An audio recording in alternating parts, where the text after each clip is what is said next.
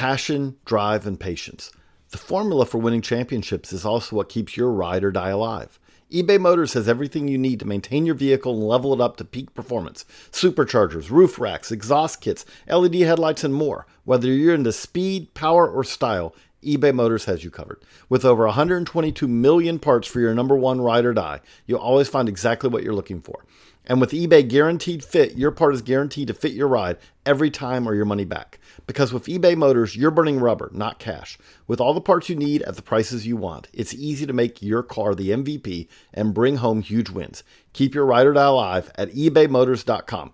Eligible items only, exclusions apply. The future is a hefty responsibility and not one that we take lightly, but then taking things lightly has never been what Hefty is about. That's why we've created the Hefty Renew program that turns hard to recycle plastics into valuable resources like park benches and building materials. To participate, simply fill up an orange Hefty Renew bag with accepted items, tie it up, and drop it in with your regular recycling. That's it, it's that easy. It's time to rethink recycling with Renew. Particular valued resources may vary by geography. More info available at heftyrenew.com. 2 2 pitch. Swing and a long drive. Deep left. Way back.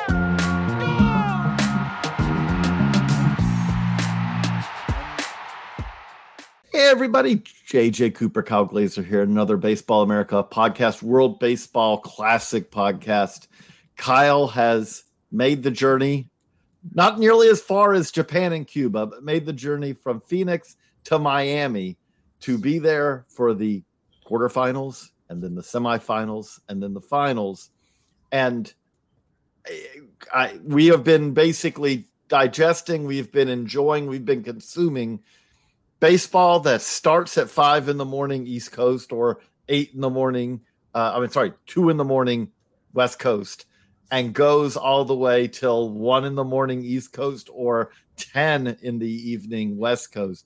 It's been a wild, and many ways wonderful, and then in one ways tragic uh, World Baseball Classic so far. But Kyle, now that you are feet on the ground in Miami, how hyped are you for? uh, a, cavalcade of baseball over the next few days. Yeah, I mean, this is where it's going to get even more exciting than it has been. Obviously, the atmospheres in Miami during the first round were incredible to see, to say the least. And in Phoenix, it wasn't quite to the same level, except when Mexico was playing, it was pretty raucous. But even the finale between uh, Team USA and Colombia, the US fans showed up 30,000 fans there, most of whom were US, and, and they got pretty loud. They got pretty into it. So, I think now that we're in elimination games, because now all these games, quarters, semis, and finals, obviously are do or die under the old format. Second round slash quarters was a round robin. Um, the intensity is going to be ratcheted up. The atmospheres are going to be crazy, and then again, Miami especially gets it's pretty rowdy for this tournament. It has been already. It's only going to get more so. So uh, this is going to be a, a really, really, really fun five days ahead as you mentioned, it is now every game in this from here on out is win or go home, and or I, I guess we should say in the case of the uh, North American, Central American, and South American players, win or go back to your respective uh, MLB teams, uh, farms, you know, uh, spring training homes.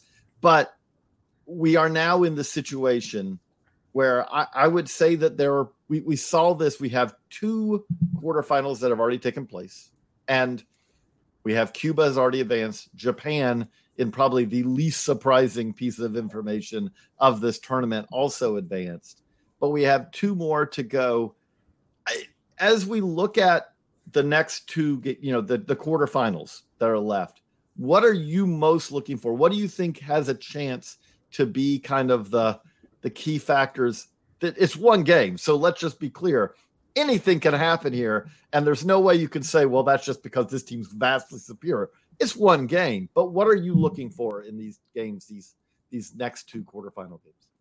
Well, the biggest thing is the pitch limits on starters have increased. Uh, well, on all pitchers, but it only really affects starters. Um, pitchers were limited to 65 pitches per game in the first round. That's now been increased to 80. So starting pitching is getting more and more important. Having that guy who can shut you down for for six innings becomes more important. And I look at tonight's game against Mexico and Puerto Rico. Julio Urias versus Marcus Stroman. I mean, that is a dynamic, dynamite, lights out headliner pitching matchup. And you know, before you could look at starting pitching matchups and say, okay, yeah, it's great, but realistically, these guys can only go four innings, maybe five. That's no longer the case now. The importance of your starter is that much more magnified. And I think coming in, you'd say Puerto Rico is the favorite just because they are the two time defending runners up. They just took down the mighty Dominicans. But obviously, they don't have Edwin Diaz. Um, I think it'll be interesting to see whether it's something that deflates them or something they rally around. Knowing Puerto Rico, the character of the players, the character of Yadier Molina, I'm betting it's something they're going to rally around. They're not going to let deflate them. And, you know, with that, again, I mean, I really do think Mexico has a shot, though, because you have Julio Urias on the mound. And oh, by the way, they've been swinging it very, very well since that opening game against Colombia, where they surprisingly lost. Since then, Mexico's been swinging the bat well. They have a lot of big leaguers in their lineup to the point that sometimes they're not really given credit for. And I mean, Randy Arozarena is absolutely on fire right now. So you have a great starting pitcher. You have a good lineup with a guy who's, you know, playing out of his mind. Mexico has a shot. I think this is going to be a very, very evenly matched game, but but just the fact that the starting pitchers can now go 80 pitches, that changes the dynamic of the entire tournament. And this game specifically, I I think it helps Mexico in the sense that the longer Julio Urias can be on the mound, the better chance they have to win. Uh, that makes perfect sense to me. And what's interesting is when we get to the second quarterfinal here, I think that there's a similar dynamic at play. And if you're listening this as a Team USA fan, this may not be good news for you because the reality of it is is that we tweeted about it even going back to midway through the first round like every significant game that USA baseball is going to play in this tournament when it comes to starting pitching, they're probably at a deficit. USA Baseball is probably the team who kind of has the biggest question mark of even who starts the quarterfinal game for them. Obviously, if you just go on timing, it's Adam Wainwright's turn again. But that's not a that's not a slam dunk, is it, Kyle?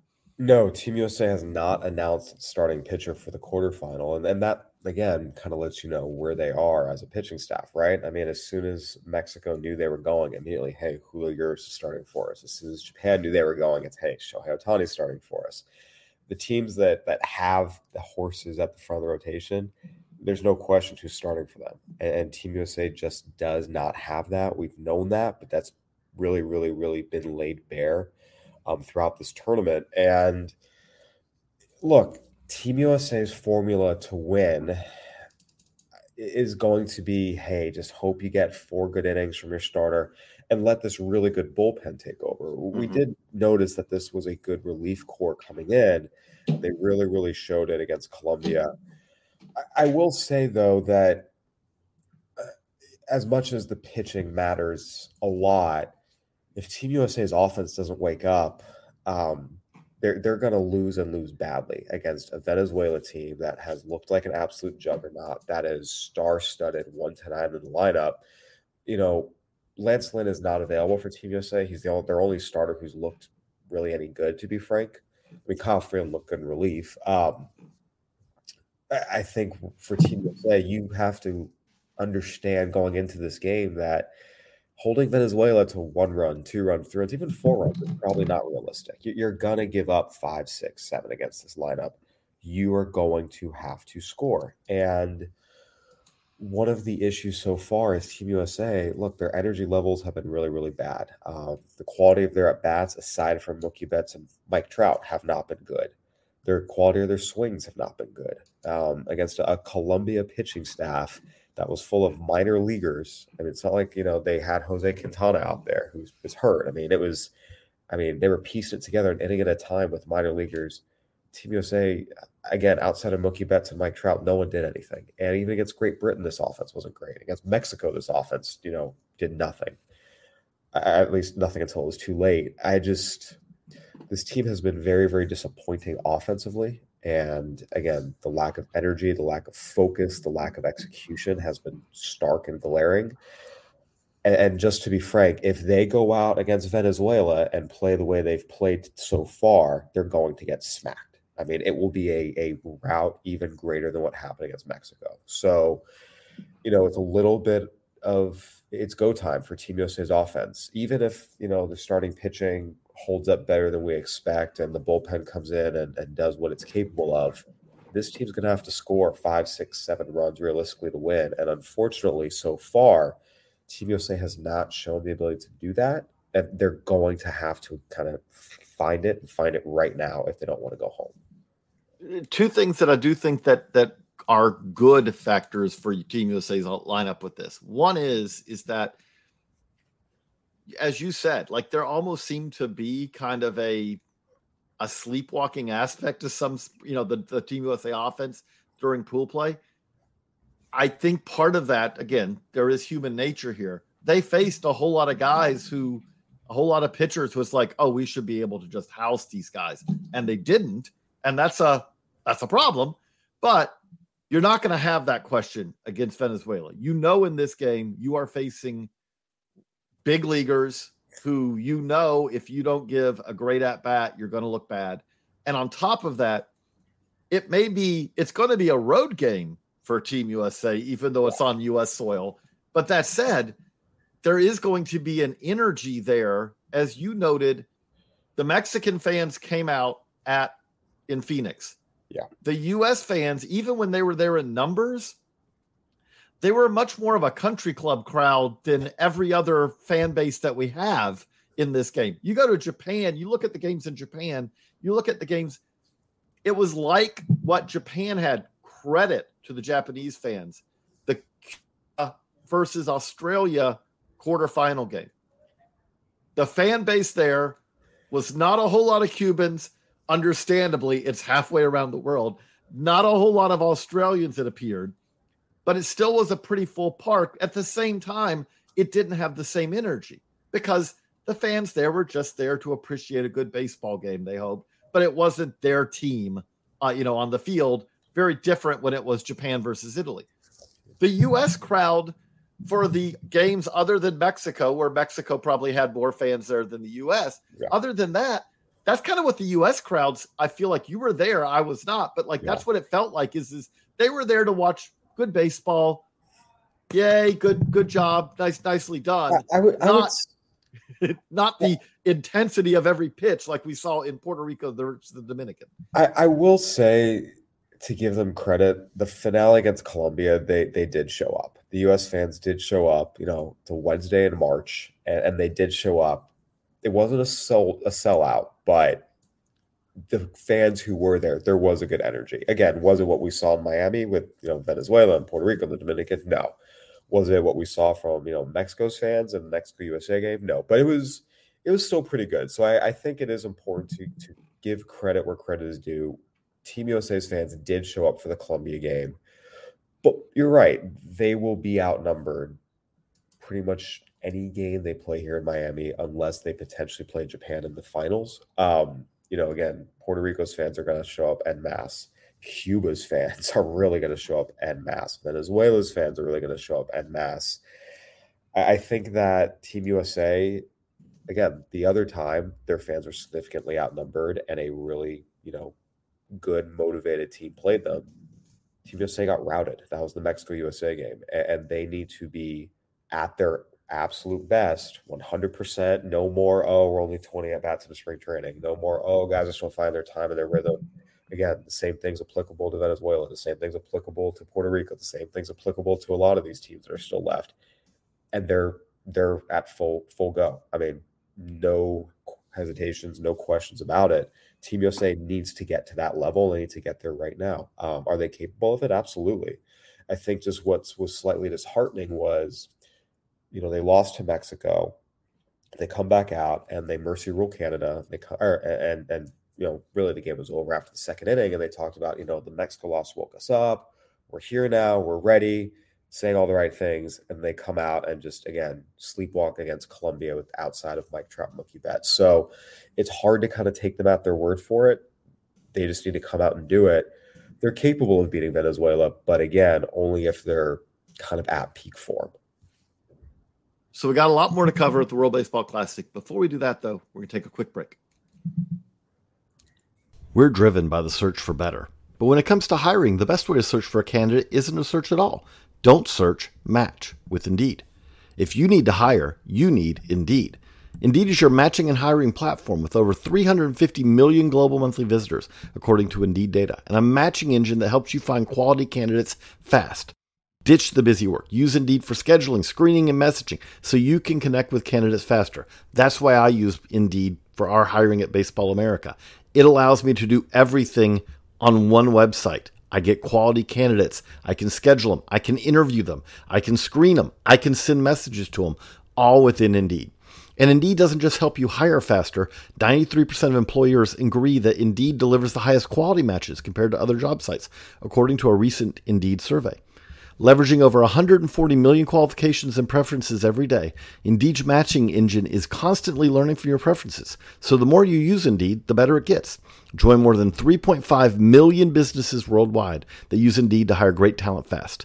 And listeners of this show will get a $75 sponsored job credit to get your jobs more visibility at Indeed.com slash Baseball America. Just go to Indeed.com slash Baseball America right now and support our show by saying you heard about Indeed on this podcast. Indeed.com slash Baseball America. Terms and conditions apply. Need to hire? You need Indeed. And we're back. So we have two quarterfinal games that set up the semis. I the one thing I did want to also touch on with USA Baseball before we get there is is wrote about this today at, at baseballamerica.com as we're recording this on on Friday.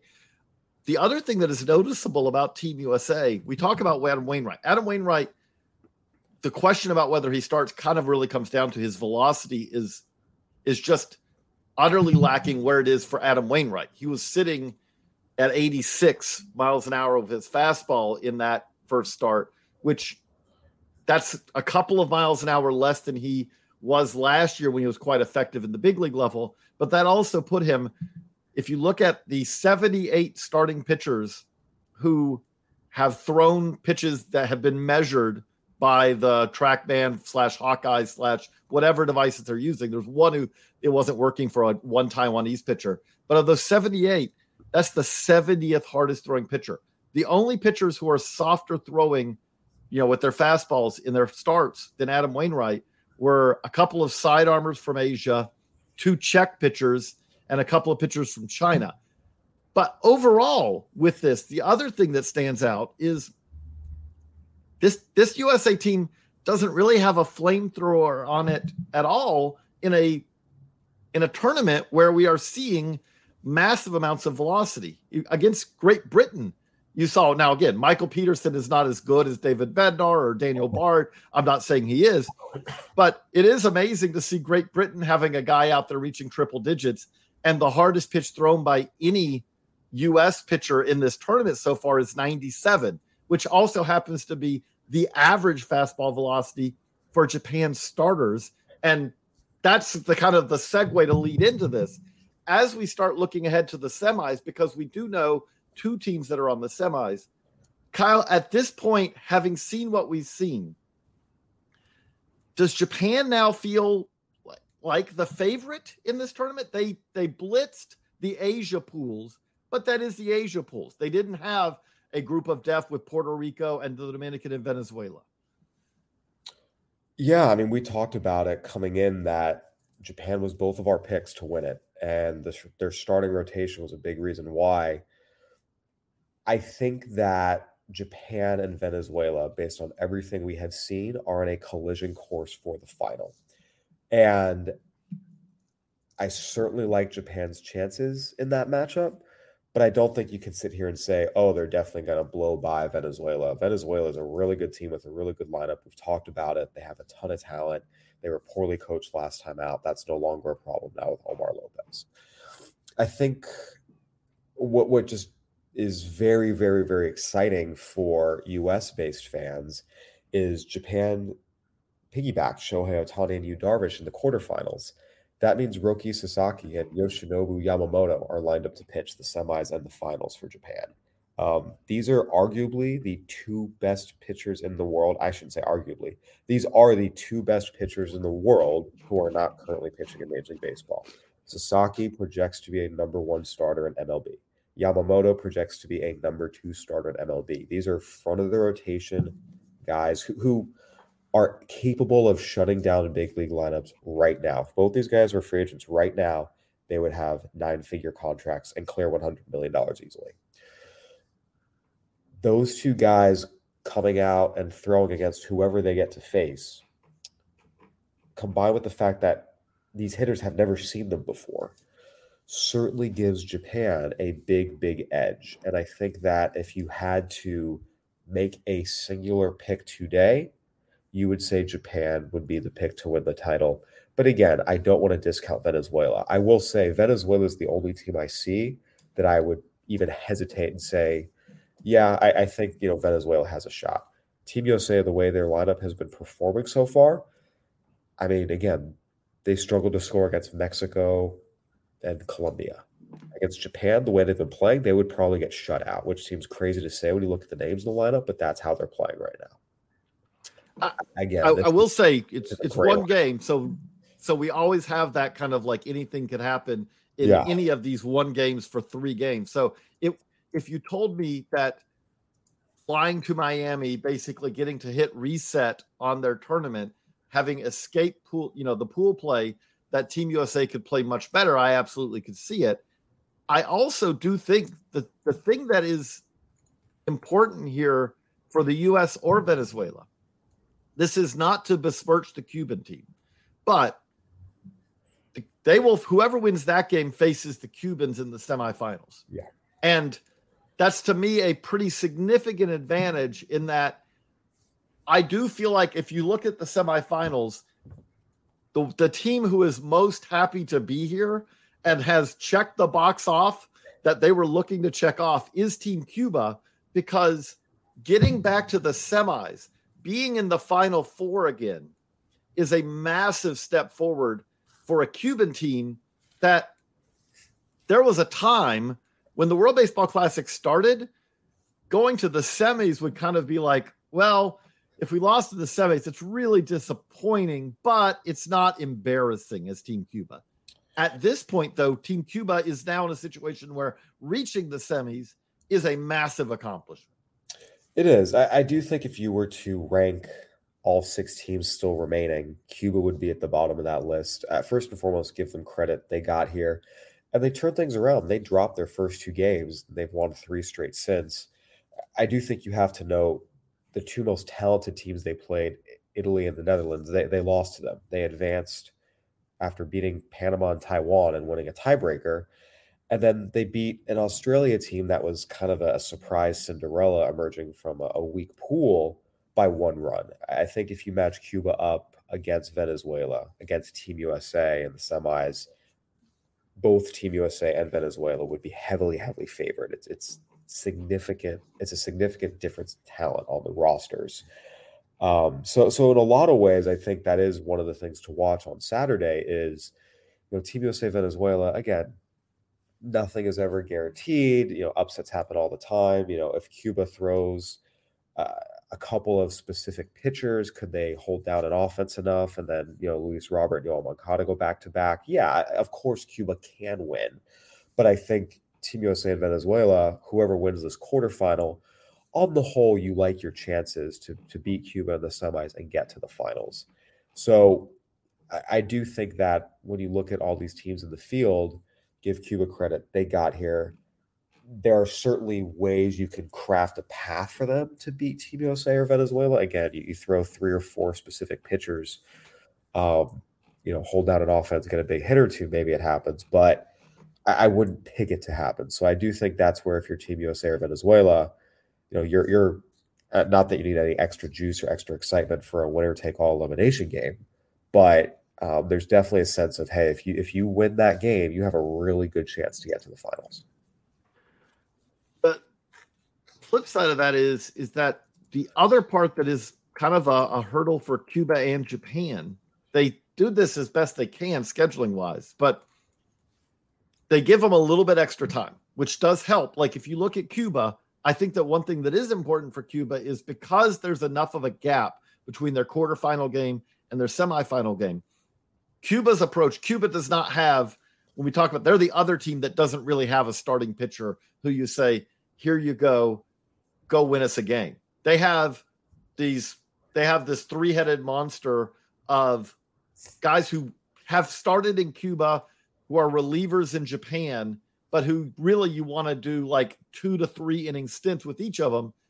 They were able to use basically all of them in their win in the quarterfinal, but because of the time break, you know, the time that they will have before their next game, they should be able to basically throw Johnny Holstaff at the semifinal game as well.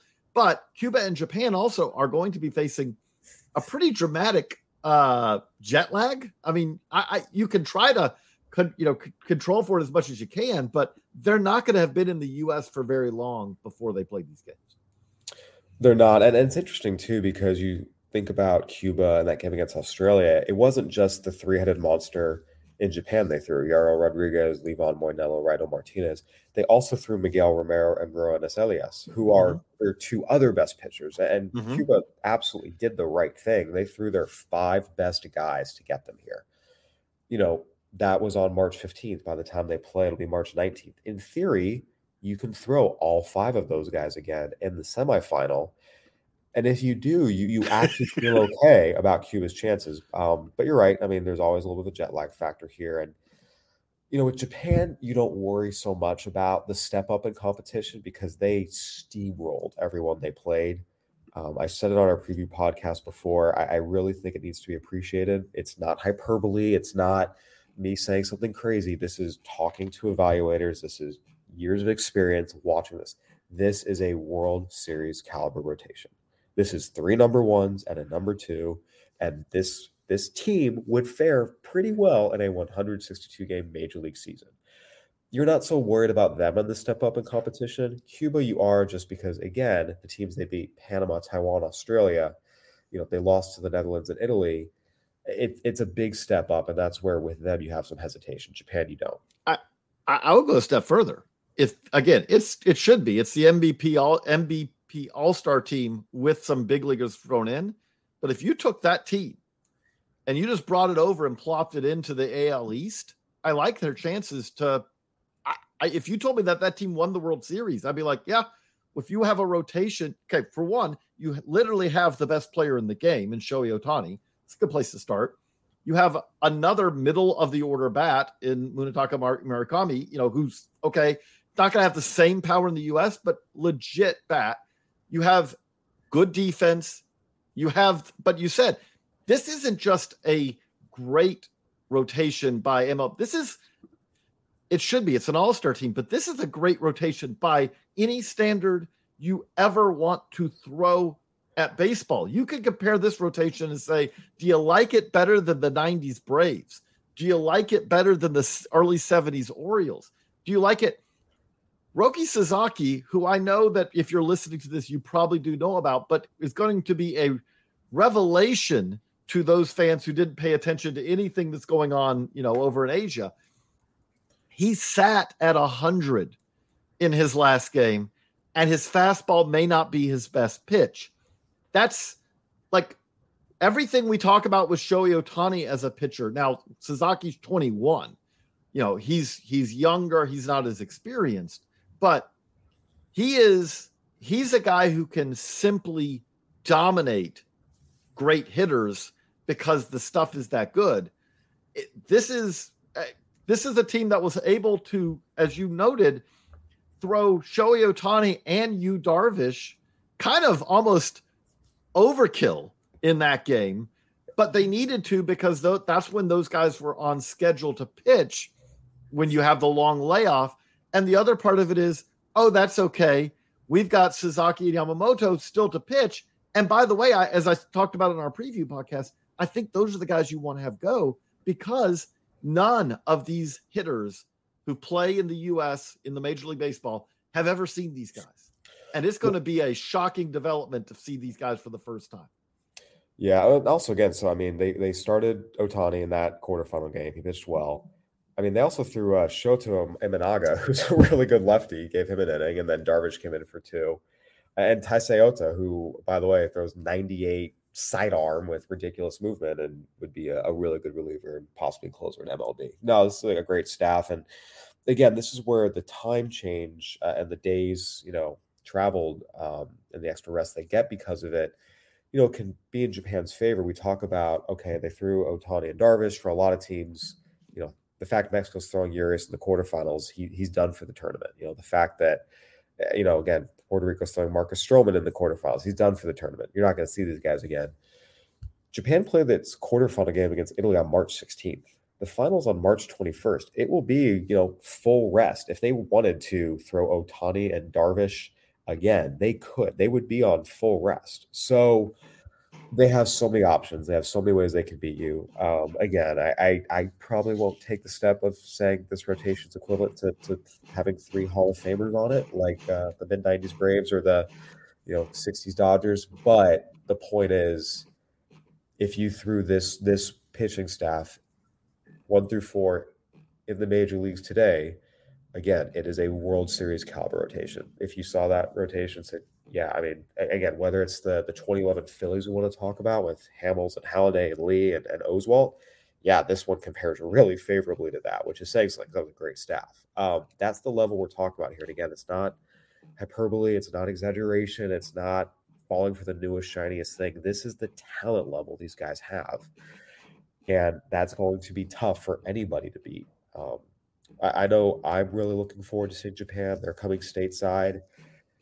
Whoever they end up playing um, in the semis and the finals is going to be great. Again, they're going to play the winner of Mexico, Puerto Rico. They're certainly going to be favored in either of those games. And then whoever they face the finals, again, Venezuela is the one team where you say, okay, maybe instead of feeling like 99% Japan's going to win, maybe it's 80%. But they're really, really, really good. I, I, yeah, I would say that like right now, if I if I was trying to break out my odds, it would be, you know, forty five percent Japan wins this tournament, which is saying something considering there are still at this moment six, uh, teams remaining. six teams remaining. So that's saying that you're splitting the other six among the other fifty five percent in not a best of 160, you know, not a 162 162 game season or even a best of seven series the thing that does stand out with this is to think back even to like to for example to that Colombia Team USA game. There was a couple of there was at least one situation early in that game where Colombia was was challenging, you know, was threatening, and there's a liner in the gap. I think Maybers Valora, if I remember correctly, catch is made, nice catch, inning over. There are situations where to take that the flip side of that, Julio Rodriguez turns a ball into a little league home run. Like the thing about a one game do or die, someone goes home is there can be that one weird play that happens in the game that all of a sudden everything changes. And we're going to have a lot of that possibility of variance in this. Uh, well, that's where the other part of Team USA that has been so disappointing has been their defense. Um, don't pay attention to the fact they had zero errors. The official scoring in Arizona was unbelievably atrocious. I mean, it was unbelievable some of the hits the official score was awarding at Chase Field. Um, Team USA in, uh, I believe it was their game against Mexico was sorry, it's been a little bit of a blur. A lot, lot of long nights and travel, and not getting full yes. of sleep. Um, had four balls that they probably should have turned into outs and didn't and it came back to bite them uh, on a couple of occasions. Yeah, it was the Mexico game against Colombia. You know, the shallow fly ball to center, you know, over Tim Anderson's head. That that's a tough play, but I think even he would tell you that that's a play, you know, he should make as a major leaguer. That's a play, you know, you expect to make. And then the two balls to Trea Turner were not hits. They were not close to hits. They were clear errors, obvious errors. And again, that's where I go back to what has been so disappointing about Team USA is it's not just like they're sleepwalking at the plate. Their defense has not been sharp at all. Um, you know, Mike Trout in some ways is actually their best defender. He's made a, some really nice catches in center field, and it's funny because people talk about Trout and his defense being a liability, and it's not. But I mean, their Team USA's infield defense, they have not been very good. They have not been making plays. Tim Anderson's made some nice plays. Nolan Arenado's made some nice plays. Don't get me wrong, but on the whole, there have been way too many balls dropping. And that's another aspect of this where that's going to have to sharpen up. Because again, if you give free base runners to Venezuela, a play that should be made but isn't, again, it's going to steamroll on you. It's, it's going to snowball on you really, really quickly. That, that, that's the other guy I would bring out. Like the to me, if you said who have I been impressed with on Team USA, Tim Anderson's going to be very high on that list because Tim Anderson has played, has had good at bats, and has played with energy and has showed versatility. Like, hey, you need me to play second? Okay, I'll play. He he's done a little bit of everything on a team that needs guys who are providing a little bit more energy than what we've seen so far. Yeah, it, has been very fun to me, right? So he's had this really good series. Hope a couple people have, I don't know, played this narrative of like, oh man, Tim Anderson showing the world how good he is. Tim Anderson's a great player. Tim yeah. Anderson's been a really, I mean, Tim Anderson the last four years has hit over 300. He's been one of the best hitters in Major League Baseball for four years now. He's a batting champ. He's a two-time All-Star. Like, it's not a surprise. It's not news that Tim Anderson is a great player. It's been kind of odd to me. I mean, again, yes, on a team with Betts and Trout and Goldschmidt, you know, three MVPs. Of course, those guys are going to get top billing, but that doesn't mean anyone thought Tim Anderson was a surprise to be an effective player. Like Tim Anderson is a great player and has been a great player for the better part of, of four years now. So I, I think it's been a little funny to me the way um, some people have, have framed that because it's not news that he's a great well, player. But, but seeing, but him, I, seeing him move over to second has been nice. Again, he's come with some big hits. He he didn't do much in the finale, but again, on the whole, he's been very good this tournament. And, and yeah, again, he's one of the guys in this lineup that that you certainly look at and say, yeah, he's dangerous and, and can play a big role for him. That's the thing I would say is, is that it's not surprising that he's a great player, but he's been one of the players like Pete Alonso's a great player. Pete Alonso so far has not had a moment in this in this tournament that you go, well, that was a great moment by Pete Alonso.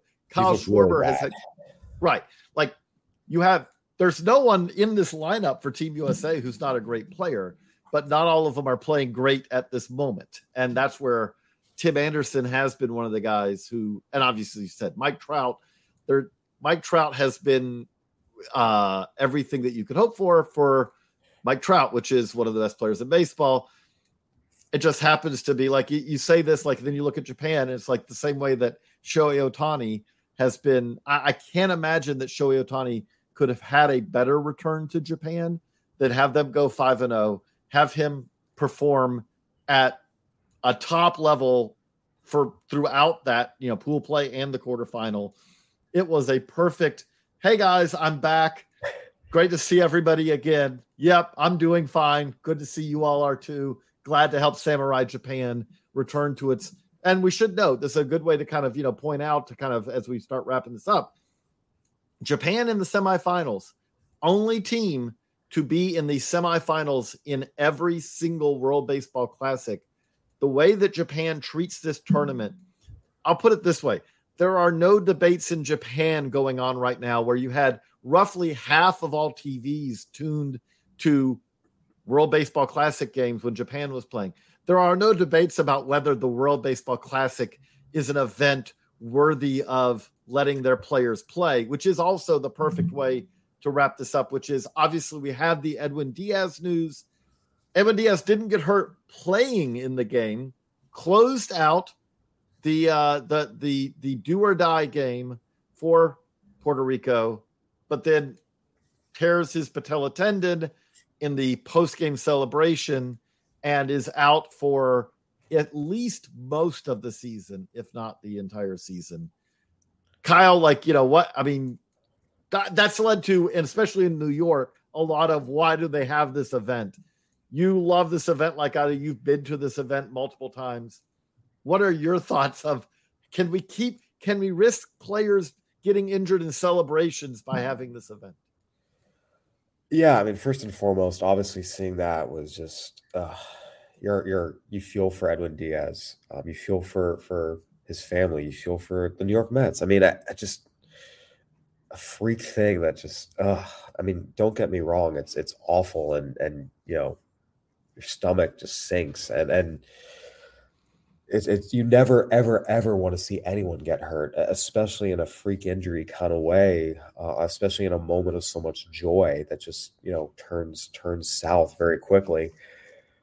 I, think it's it's obviously a, a, freak thing. It's it's something that you know no one could foresee or anticipate and i, I don't know I, I have found it um kind of lacking in taste and, and, frankly just people who already don't like the WBC trying to use this as a way to you know push their own feelings of get rid of the WBC eh, it's just kind of you know trying to uh, take advantage of I want to call it a tragedy a tragedy is is is something much worse than this but taking advantage of of a sad moment and trying to uh, turn it into an advantage to to push their own agendas that um, I think it's it's unfortunate that people are trying to do that.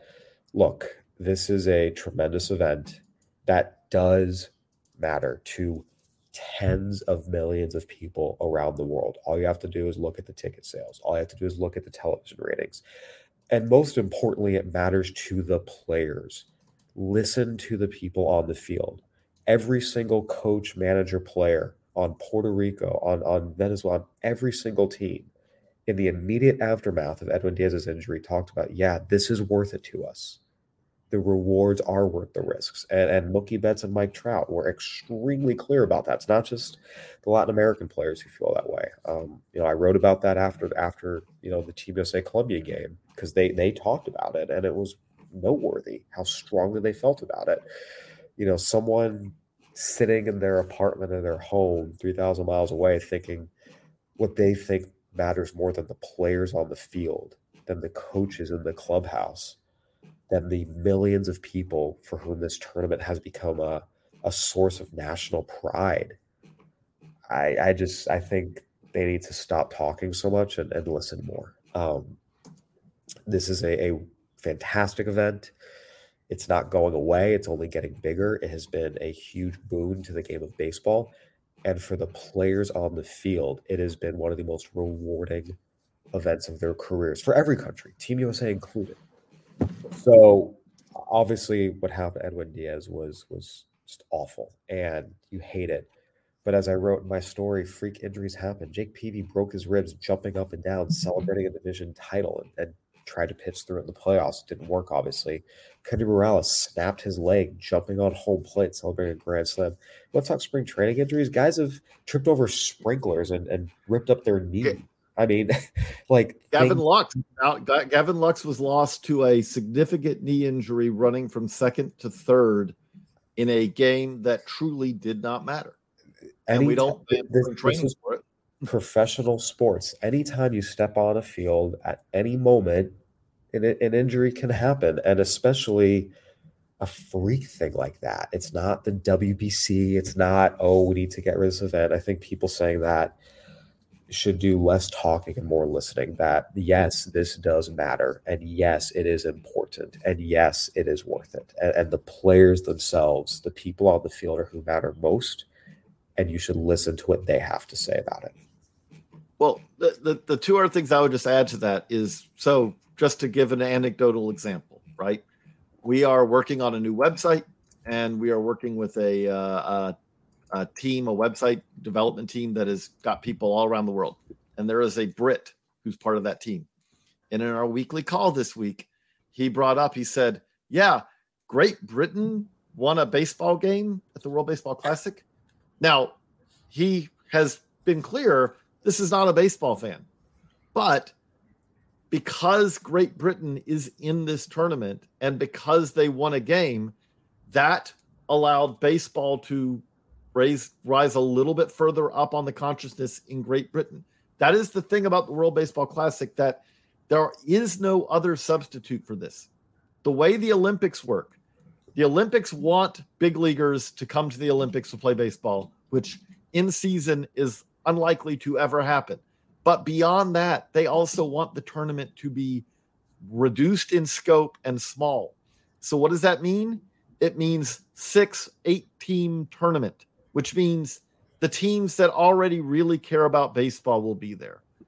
There is absolutely a part of the World Baseball Classic that the goal is is to have the Czech Republic, is to have Great Britain, is to have China, is to one day, you know, potentially have, you know, more teams from Africa and more teams from Asia, like, you know, in addition to the powers, all have a shot of making it to the tournament, which it, it it's it's a very you know if you're looking at it from a standpoint of baseball in the world, I, I think that this tournament is even more important than it is if you talk about baseball in the U.S.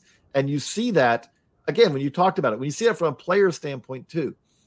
There is an opportunity here if you are Dominican or you are Venezuelan or you are Japanese to play for your country in the biggest tournament in the world. Uh, that there is something about that which I, I will promise you, as you said, talk to the players.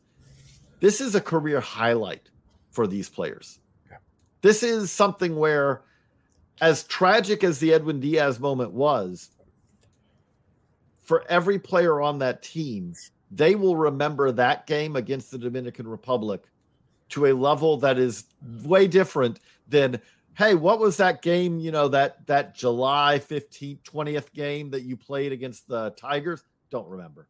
Really don't remember. And this game no one's going to forget. That's that's the other point i think is important. These are grown men. These are adults. These are mm-hmm. professionals who are the best in the world at what they do. It's their careers. They can make the decisions about what matters to them. And I, I think it's been uh, just really poor taste. A lot of the people out there trying to lecture them about, you know, what matters, what doesn't, what they should be prioritizing. What mat this is their career. It's their memories. It, what matters to them, what they value. The only people who matter in that that decision are, are them.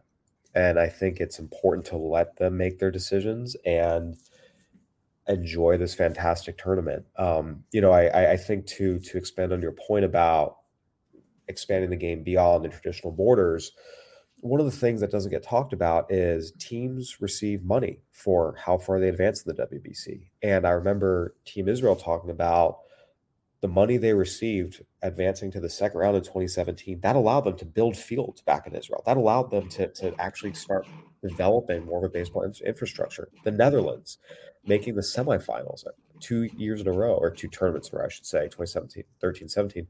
That allowed them to build new fields, build some really nice complexes, get more kids in. I mean, and again, people who are, are fans of the New York Mets right now will say, "Well, I don't care about baseball in the Netherlands. I care about a World Series," and that's that's completely fair. I get that, but at the end of the day, it's these players' careers, it's their their lives, and these are adults and professionals at the peak of their profession, they can make the decision about what matters to them. And people need to respect that. And they have been extremely clear repeatedly over and over and over. Again, Puerto Ricans, Dominicans, American players, Japanese players, everyone, that this matters to them. And honestly, at that point, everyone else kind of needs to take a step back and just say, okay, if it matters to them, then it matters.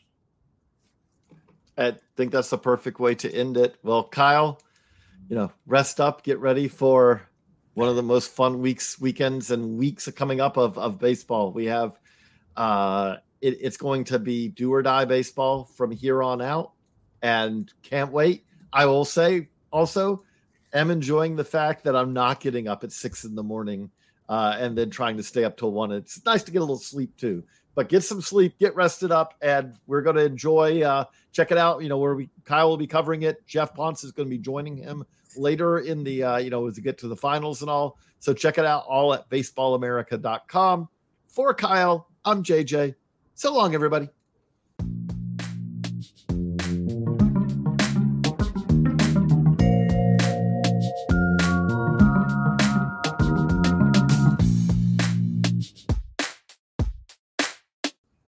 When you need mealtime inspiration, it's worth shopping Kroger, where you'll find over 30,000 mouthwatering choices that excite your inner foodie. And no matter what tasty choice you make, you'll enjoy our everyday low prices, plus extra ways to save, like digital coupons worth over $600 each week. You can also save up to $1 off per gallon at the pump with fuel points. More savings and more inspiring flavors make shopping Kroger worth it every time. Kroger, fresh for everyone. Fuel restrictions apply.